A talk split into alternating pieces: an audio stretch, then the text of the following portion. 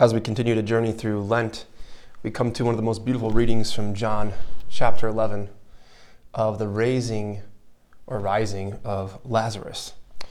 So, as we enter into this gospel reading, I want to focus on a few words that kind of stuck out to me. But the first one is the word stench. I don't know why that word kind of stood out to me, but it did. But it's interesting because as human beings, one of our greatest ways of recalling memories is through smells. Now, maybe you have different smells that make you joyful, um, but I want to go to the stinky, stenchy ones because those ones stand out even more to me sometimes. So I can re- remember uh, my own family uh, on Sunday evenings once a month when I was a kid. My parents would shoot darts, and at this time they had the laws where you could still smoke cigarettes in establishments such as bars or restaurants or whatever. And when my parents came home, we had a rule that before we could eat dinner, because they were so good to us, they'd even bring us dinner, and we would judge them right away because they smelled horrible. And we would say, please go to the showers, wash your clothes, and then we can eat. Because they smelled so bad. The stench that was coming off of them was horrible. I can even remember a couple other stenches um, when I was a kid. Like the, I remember being um, in like third grade, and then the, the one kid who came to my mom's daycare, you know, he had body odor. The first kid who had body odor, and I can remember everybody just kind of avoiding him because he smelled so bad. And even the kids that didn't shower much, or you know, the stenches, the bad breath, the burnt food, the memories come back of all the stenches. And that's what we hear in our gospel reading today. You know, they're, they're, talking about a, a, dead man. You know, Jesus was perturbed. Um, he came to the tomb, and perturbed is kind of a weird word, but I mean he was frustrated, angry. But I think it was because it like Lazarus smelt like crap, you know, and we have to be real to know what the Lord is telling us. I know he stinks. The dude's been in there for four days. Don't tell me anything I don't know.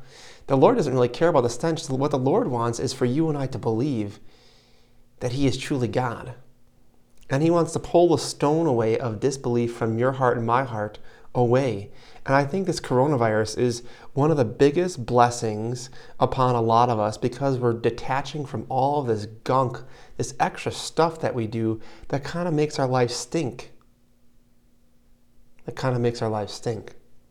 And then we close our eyes when things stink because sometimes the smell is so potent it burns our eyes and we can't see.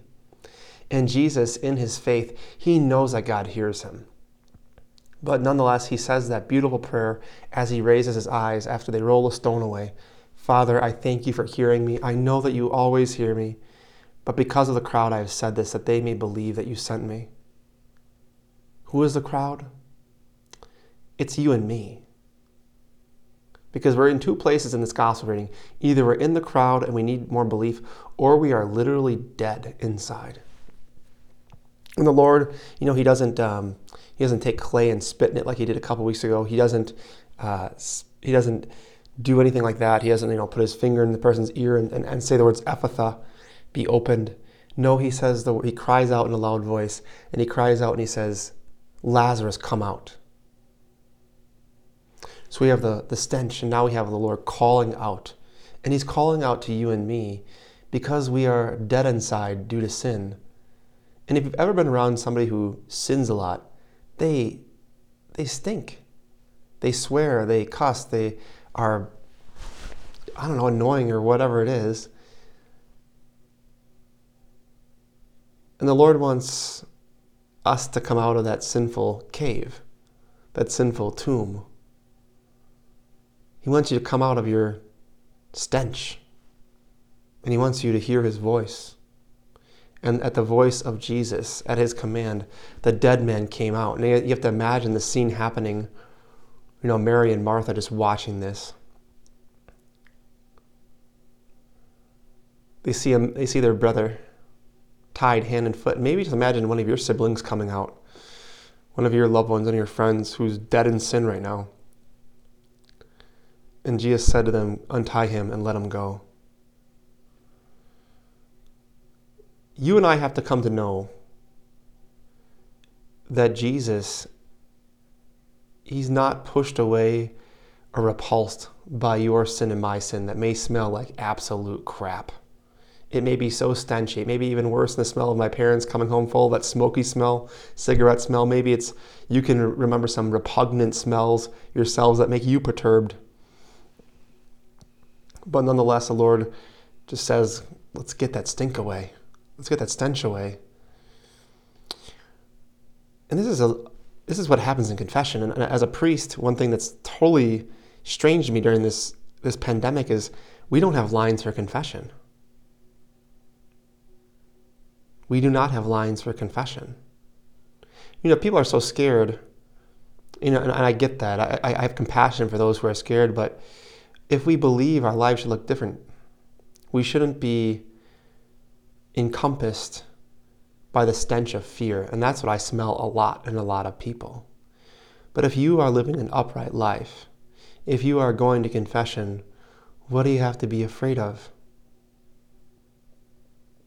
unless if you're holding something back that you think would be too stinky for a priest to forgive. But my friends, just let me tell you, priests are not afraid of the stench of your sin in confession. And just as Jesus says, untie him and, untie, and let him go, the Lord says to you, my brothers and sisters, untie her and let her go. Untie him and let him go. And he wants to call out to you by name to get rid of that stench of sin. So, what say you? And I really would encourage you just go to confession this week. Call your priest up, find out when confessions are, and get your sins forgiven. Get it all out. Come out of that stinky, stinky tomb. Don't carry the stench of, of sin around. And if you have a friend who you know is struggling, because the statistics are coming up about the amount of people consuming media, pornography, video games, Netflix, it's, it's not good.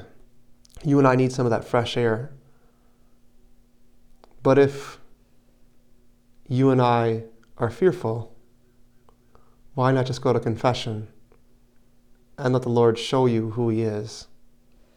Because just as Jesus says, you know, Father, I thank you for hearing me. I know that you always hear me. Because of the crowd, I have said this, that they may believe that you sent me. So does Jesus, through his priests, hear you. Every single prayer that you say, He hears you. And the Lord is always with you. Because as Martha was doubting that Jesus was with her,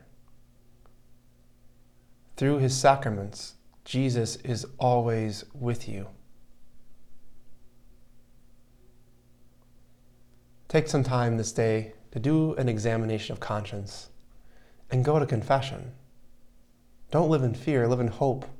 The hope that Jesus, as he says, I am the resurrection and the life, and whoever believes in me, even if he dies, will live. And everyone who believe, lives and believes in me will never die. And he asks that question Do you believe this? Hopefully, you believe. May Almighty God bless you, the Father, and the Son, and the Holy Spirit. Amen.